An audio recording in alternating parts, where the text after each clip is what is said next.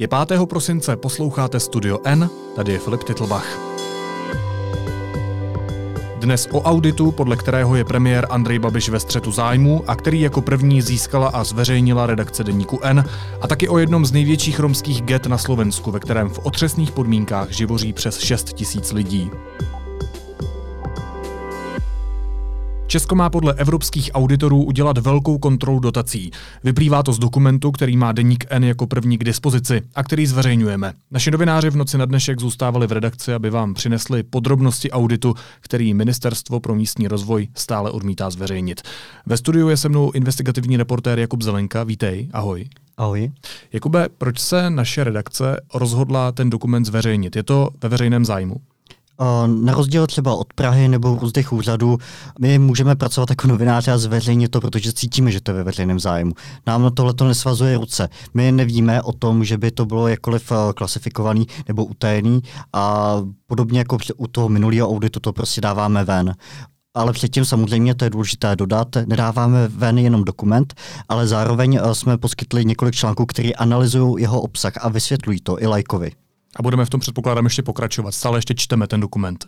Ten dokument stále čteme, má přes uh, i s má 250 stránek, je to velice složitý. Eh, tady se vám totiž mísí právo a diplomacie a ne všechny věci jsou úplně eh, zcela jasné. Skutečně číst umí jenom pár lidí a je velice těžké se v tom vyznat. Mm-hmm. Jak tedy přesně to ještě vypadá? Ty jsi zmínil, kolik to má stránek, ale co na těch stránkách je? Představte si uh, rozsáhlý dokument, ve kterém eh, se popisuje a zdůvodně, proč Andrej Babiš stále ovládá Agrofert, proč jeho světlenský fond eh, je vlastně uh, celkem neplatný a proč neodstínuje ten střed zájmu. Uh, na to nějakým způsobem reaguje Česká republika, je tam přes 435 poznámek, který rozebírají v doslova jakoby každou větu, každé trzení Evropské komise a Česká republika a pak na tyhle ty poznámky reaguje Evropská komise. Mm-hmm. My se tímhle dostáváme trošku do zákulisí moci, jak politické, tak podnikatelské.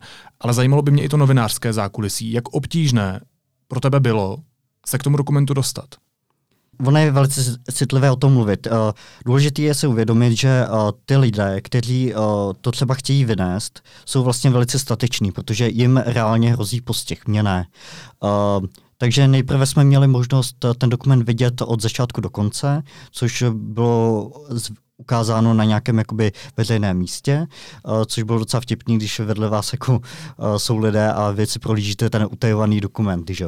A pak uh, jsme dostali ten dokument jakoby celý. Vtipné je, že na každé stránce je vlastně velký vodoznak, který ukazuje, odkud to jako líklo, nebo to, mm-hmm. to, ten daný úřad, to ministerstvo, nebo já nevím, třeba klidně i jednotlivce, těžko říct, jako co všechno, jakých různých verzích to bylo. A podařilo se vlastně ten vodoznak tomu našemu jakoby zdroji přepsat na pravda vítězí latinsky. Jo, takovou storku z, uh, z natáčí můžu říct, že předtím tam bylo um, ahoj Andrej, sorry jako. Mm-hmm. Jo, takže to ještě byla jako jedna uh, veselější verze, kterou jsme samozřejmě vendávat ne- nemohli, protože by to vypadalo jako náš osobní útok na pana premiéra. Nakolik je to důvěrný zdroj, od kterého ten dokument máme? A víme jeho motivaci, proč nám ho dal? Pokud se bavíme o podobném typu zdrojů, tak uh, někteří lidé ať ve státní správě, na ministerstev nebo i jako soukromé osoby, vnímají, že je třeba něco špatně a můžou ve veřejném zájmu tyhle ty dokumenty posunout dál. Uh, I za cenu toho rizika, kterým hrozí. Jo, my novináři pak za to slízneme většinou tu smetanu a ten potlesk toho publika, ale na nich to vlastně celý stojí. A jak je důvěryhodný, no, z hodně zdrojema člověk získává kontakt uh, řadu let, uh, ta důvěra se buduje. Uh, člověk taky uh, ty věci, které samozřejmě, který samozřejmě od zdrojů dostane, musí ověřovat, což se nám taky jakoby dařilo a taky jsme jako uh, k tomu byli velice pečliví. Protože uh, zrovna tohle jsou případy, že kdybychom udělali chybu, tak po nás hned jakoby ten uh, dotčený člověk skočí. Hmm. Andrej Babiš už několikrát nazval nebo zautočil jakoby slovně na deník N, stejně tak hrad a je vždycky důležité postupovat naprosto korektně, bez emocí a věcně tyhle věci popisovat. Nedělat aktivismus, hmm. ale novinářinu. Když se tě ještě zeptám jednou věcně, tak eh, co lze z toho dokumentu vyčíst? Kde jsou ty největší problémy, které by nás měly zajímat? Alfa a omega všeho je, že Andrej Babiš byl ve střetu zájmu, že um, mohl ovládat Agrofert, nebo že ovládá Agrofert, že měl nějaký vliv na to, když se rozdělovaly ty peníze. Neříkáme, že ho využil, ale prostě tam ten střet zájmu byl a to se auditorům nelíbí. Oni ukazují, že to je vlastně systémový problém, proto se musí prověřovat uh, prověřit řada těchto těch jakoby dotací a ta konečná částka není ještě úplně jakoby srozumitelná. Mluví se tam o 283 milionech, který pravděpodobně jakoby se budou vracet, ale ta částka nemusí být konečná. Na obranu Andreje Babiše a České republiky musím zase říct, že jsou tam případy, kdy Evropská komise vyhověla té námitce, že tady se třeba o střed zájmu nejednalo. Já jsem před chvílí četl tweet uh, pana primátora Zdeňka Hřiba z Pirátů, který psal, že audit o střetu zájmů pana premiéra chce zveřejnit, že je to ve veřejném zájmu, ale že to musí být podle pravidel a proto se nejdřív musí dotázat Evropské komise. Ten dokument má kromě pražského primátora k dispozici také Ministerstvo pro místní rozvoj, které vede Klára Dostálová zahnutí ANO. Hmm. Proč to ministerstvo samo nechce zveřejnit ten dokument? To na tom bych se chtěl paní ministrině vlastně trošku zastat. Ten dokument je pro lajka velice složitý. Určitě tam není nikde napsaná jakoby věta. Tak a tady je třeba nějakých 500 milionů a to musí vrátit uh, Agrofert nebo Český stát. Mm-hmm. Uh, může tam dojít snadno k nějakým dezinterpretacím. A uh, sama ministrině se s tím dokumentem evidentně jako neseznámila, nebo aspoň to tvrdí. A i kdyby se seznámila, tak eh, je to celkem malý jakoby eh, prostor na to, nebo čas na to, aby se ho nastudoval tak konkrétně, že by mohla odpovídat na jakékoliv otázky novinářů. Eh, takže já chápu tu obezřetnost českých úřadů, proč to nezveřejňují, ale my jako novináři jsme v trošku jiné pozici. Celý audit a taky vysvětlující a analyzující články si můžete přečíst na webu Deníku N.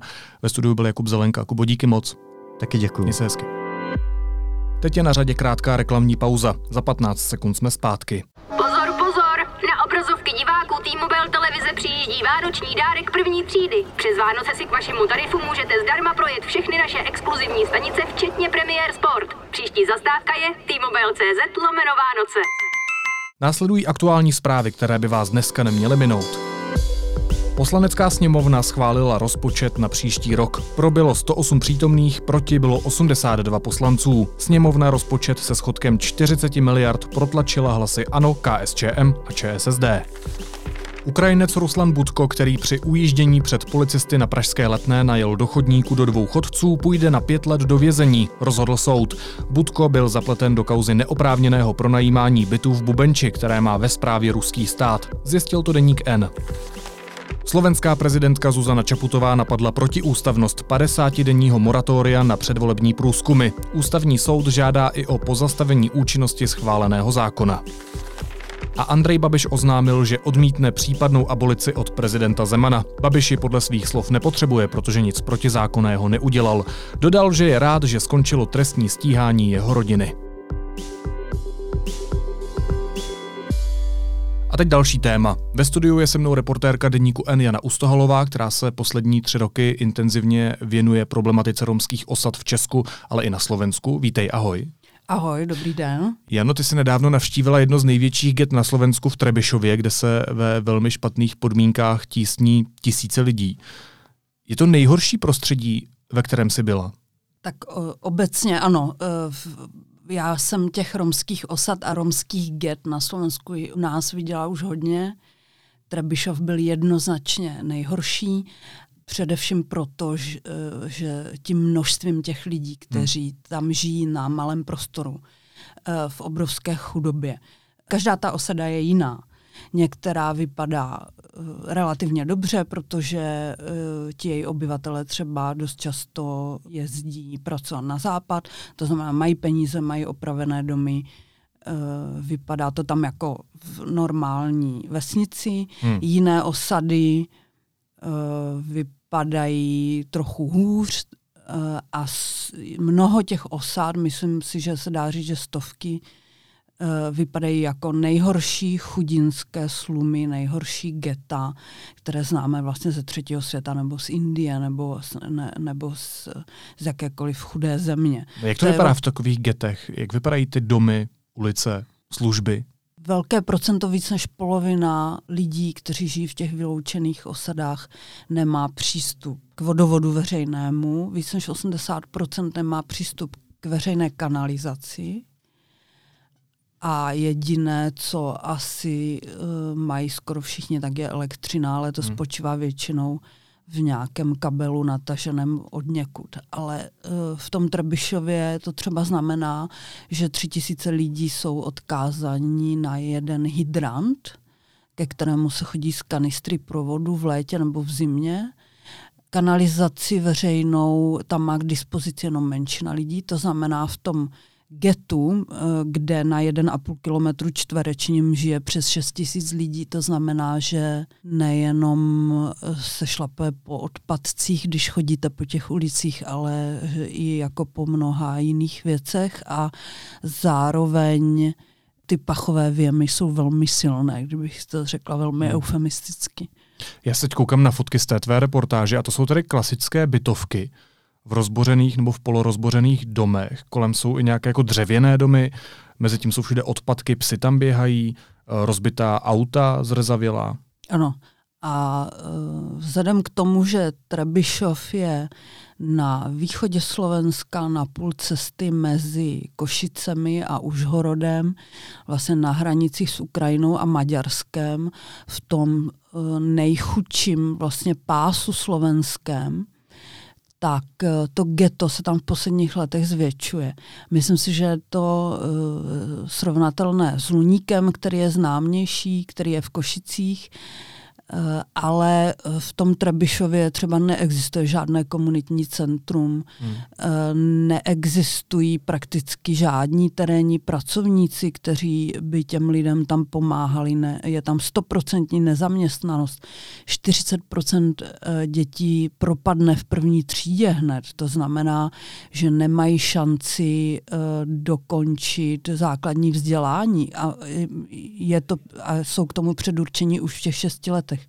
A je to všechno těmi podmínkami, ve kterých ty rodiny musí žít. A jaká tam fungují pravidla mezi těmi lidmi? Co se velmi liší a, a obecně uh, v, v těch uh, romských osadách je to vidět na první pohled, tak je větší nemocnost těch obyvatel, uh, což se zase váže na ty podmínky na ty podmínky, ve kterých žijí a v tom Trebišově zrovna právě proto, že ta situace je tam tak dramatická, tak je nejnižší věk dožití vůbec na celém Slovensku, uh, což je necelých 68 let a mají tam nejvyšší uh, kojeneckou úmrtnost, která je srovnatelná s africkými zeměmi.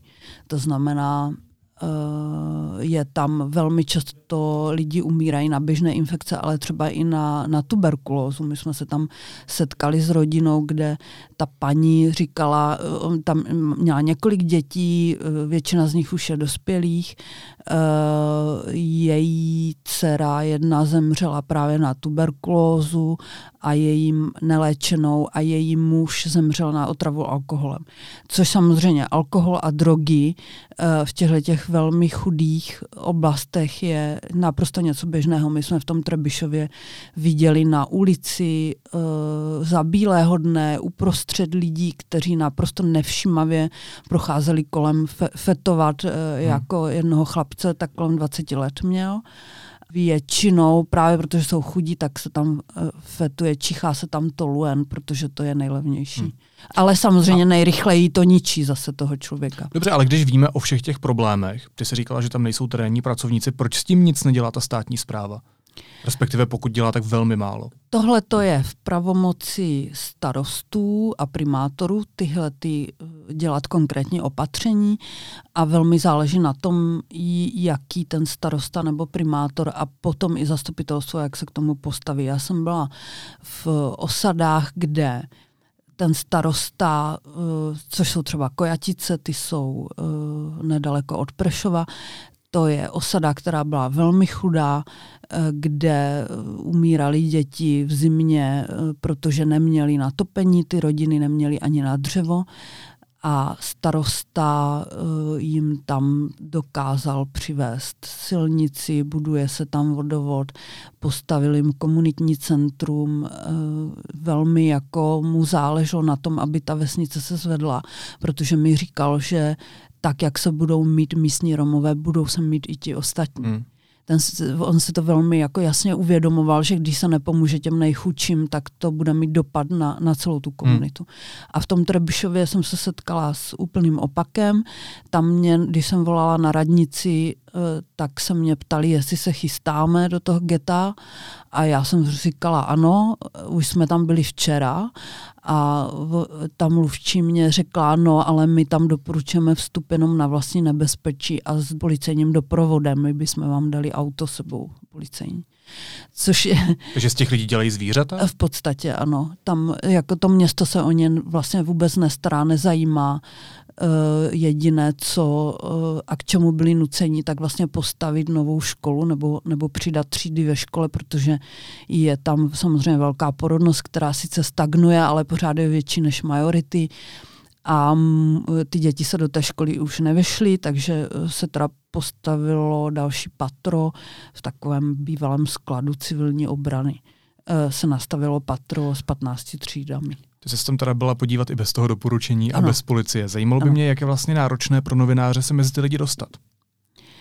No, vždycky potřebujete snad někoho místního, nakontaktovat se na někoho místního, kdo, kdo má důvěru, eh, kdo má důvěru v tom getu nebo v té osadě. Já osobně velmi nerada jezdím někam na blind, zvlášť, hmm. zvlášť když je to úplně neznámé prostředí, které je i potenciálně nebezpečné, může být což tím nechci říct, ale vždycky je lepší přijít tam a to jsem třeba praktikovala, i když jsem šla někam na ubytovnu eh, v Česku. Uh, najít si sociálního pracovníka, místního terénního pracovníka, ředitele místní školy, někoho, koho ti lidé znají a získat od něho doporučení. Úplně ideální je, eh, aby on zavolal někomu do té osady, buď Vajdovi nebo nějaké místní autoritě, přijdou sem novináři, jsou to důvěryhodní lidé, eh, bavte se s nimi, ukažte jim, co budou potřebovat. Ale samozřejmě jsem se setkala i s tím, že když jsem jela i bez tohoto doporučení hmm. do nějaké zapadlé osady, že ti lidé byli velmi rádi, že se o ně někdo vůbec zajímá, protože oni jsou velmi frustrovaní opravdu tím vyloučením z té společnosti a mají pocit, že nikoho nezajímají, nikdo se o ně nestará a mají pravdu v tom. To znamená, ve chvíli, kdy tam přijde novinář a začne se jich ptát, jak žijete, co byste potřebovali, eh, proč eh, to takhle došlo daleko, proč nemáte práci, tak oni nesetkala jsem se s tím, že by mě někdo vyháněl, nebo jako jiní novináři, že by po mně házeli kameny nebo lahve, což se taky jako stává. Velmi je důležité to si, jakým záměrem vlastně k hmm. těm hmm. lidem přistupujete a do té, s jakým záměrem do té osady člověk přijede. Jaká budoucnost čeká ty mladé lidi, kteří se tam narodili, vyrostli tam? Pro ně asi nebude úplně jednoduché zapojit se potom do toho běžného života. Eh, je to prakticky nemožné. Hmm. Eh, na Slovensku i u nás platí to, že pokud se ve vyloučené lokalitě nebo v osadě člověk narodí, tak tam taky zemře prakticky neexistuje nějaká sociální mobilita, sociální prostupnost mezi běžnou populací, mezi majoritou a uh, chudými lidmi nebo Romy. Ono se to velmi často jako to může být, Rom může být chudý, ale nemusí být chudý, ale protože je Rom, tak velmi často bývá diskriminován. O tom mluví všichni eh, experti, všichni, kdo do té problematiky vidí a je to, zatímco u nás ta diskriminace Romů je latentní, je skrytá, tak na Slovensku je otevřená a velmi agresivní. Nám se dokonce stalo jednou, když jsme šli do jedné osady na kraj Košic, Přicházeli jsme tam, byla to taková malá osada z zbytých dřevotří, ty domečky byly zbyté z dřevotřískových takových desek, měli na tom položené pneumatiky e, na igelitu, aby jim nepršelo do těch domečků. Žili tam rodiny, asi 120 lidí. Vždycky bývá většina, více jak polovina dětí v těch osadách, protože těch dětí tam se rodí hodně. My, když jsme tam přicházeli, šli jsme kolem nízkého domu, na kterého střeše autobazar, byl to autobazar a na té střeše seděl člověk, který hleděl k té osadě um, a protože bylo veliký teplo, tak měl kolem krku ručník a na, na klíně, na kolenou měl položenou pušku. Já tomu nerozumím, nejsem odborník na zbraně, tak nevím, jestli to nebyla jenom vzduchovka. Ale každopádně on nám říkal, já tady sedím a hlídám, aby z té osady nikdo nevycházel, protože a následovalo jako mnoho vulgarismů, který jsem do té doby neznala ani. A já, jako nemají právo víc té osady, ať zůstanou tam a ještě jsem jim rozoral přístupovou cestu. To znamená, tam se nedalo dostat autem ani, se, ani sanitkou. A bylo to, a všechno má svou příčinu. To znamená, i tahle ta nenávist tohohle toho pána měla nějakou příčinu, i když my se můžeme nad tím pohoršovat.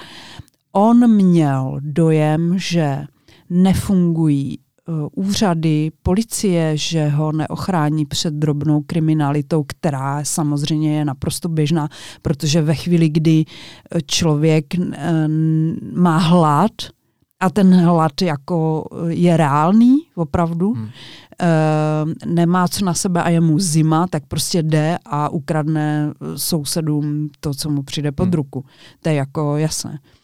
A e, ty sousedi naopak, který jsou velmi postižený tou drobnou kriminalitou, tak nemají zastání e, v té státní moci, v úřadech, v soudech, e, v policii. To znamená, snaží se brát tu spravedlnost do vlastních rukou a potom to vypadá takhle. A ta nenávist vůči jako Romům na Slovensku jde opravdu přes všechny vrstvy společenské, včetně vysokoškoláků, například místo předsedkyně opoziční strany PS spolu Irena Biháriová, která je velmi dobrá právnička, e- excelentní právnička s vysokoškolským vzděláním, umí několik jazyků, tak mi vyprávěla, že rodiče jejího manžela ji nikdy nepřijali do rodiny, i když mají dvě děti spolu, mm. vlastně dva vnuky odmítli se s ní stýkat a odmítli se stýkat i, i s těmi dětmi. Jenom protože je Romka. To je běžná realita. Ano. Říká Jana Ustoholová, redaktorka Deníku N. Všechny její reportáže z romských osad si můžete ostatně přečíst na webu deníkn.cz. Jano, díky moc. Taky děkuji. A na závěr ještě jízlivá poznámka. Premiér Andrej Babiš včera svolal bizarní tiskovou konferenci. Včera jste celý den lhali, že se vrací peníze. Není to pravda. A dneska řešíte co? Co řešíte? Prosím? Já nevím, já se tady nechtěl, Vláďa mě tady, Vláďa říkal, že tady musím přijít, já jsem vám napsal sms tak si to rozpošlete, já jsem v pohodě. Já jsem tady nechtěl chodit vůbec. Nevím, o čem mluvíte, pane kolego. Já jsem úplně v pohodě. Já jsem dneska občanům ukázal, co my tady děláme. A jsme úspěšní, úspěšní vláda. Velice úspěšní jsme. No, takže já jsem sem nechtěl, já se omlouvám, to on mě tady zavolal, takže když můžu odejít, tak odcházím. A už mi volá pan prezident, tak nashledanou. Nechce dělat politiku, nechce ovlivňovat média, nechce kandidovat na prezidenta, nechce abolici, nechce, aby Evropská komise vykládala české právo a teď nechce ani na svoji tiskovku. Co pan premiér vlastně chce? Naslyšenou zítra.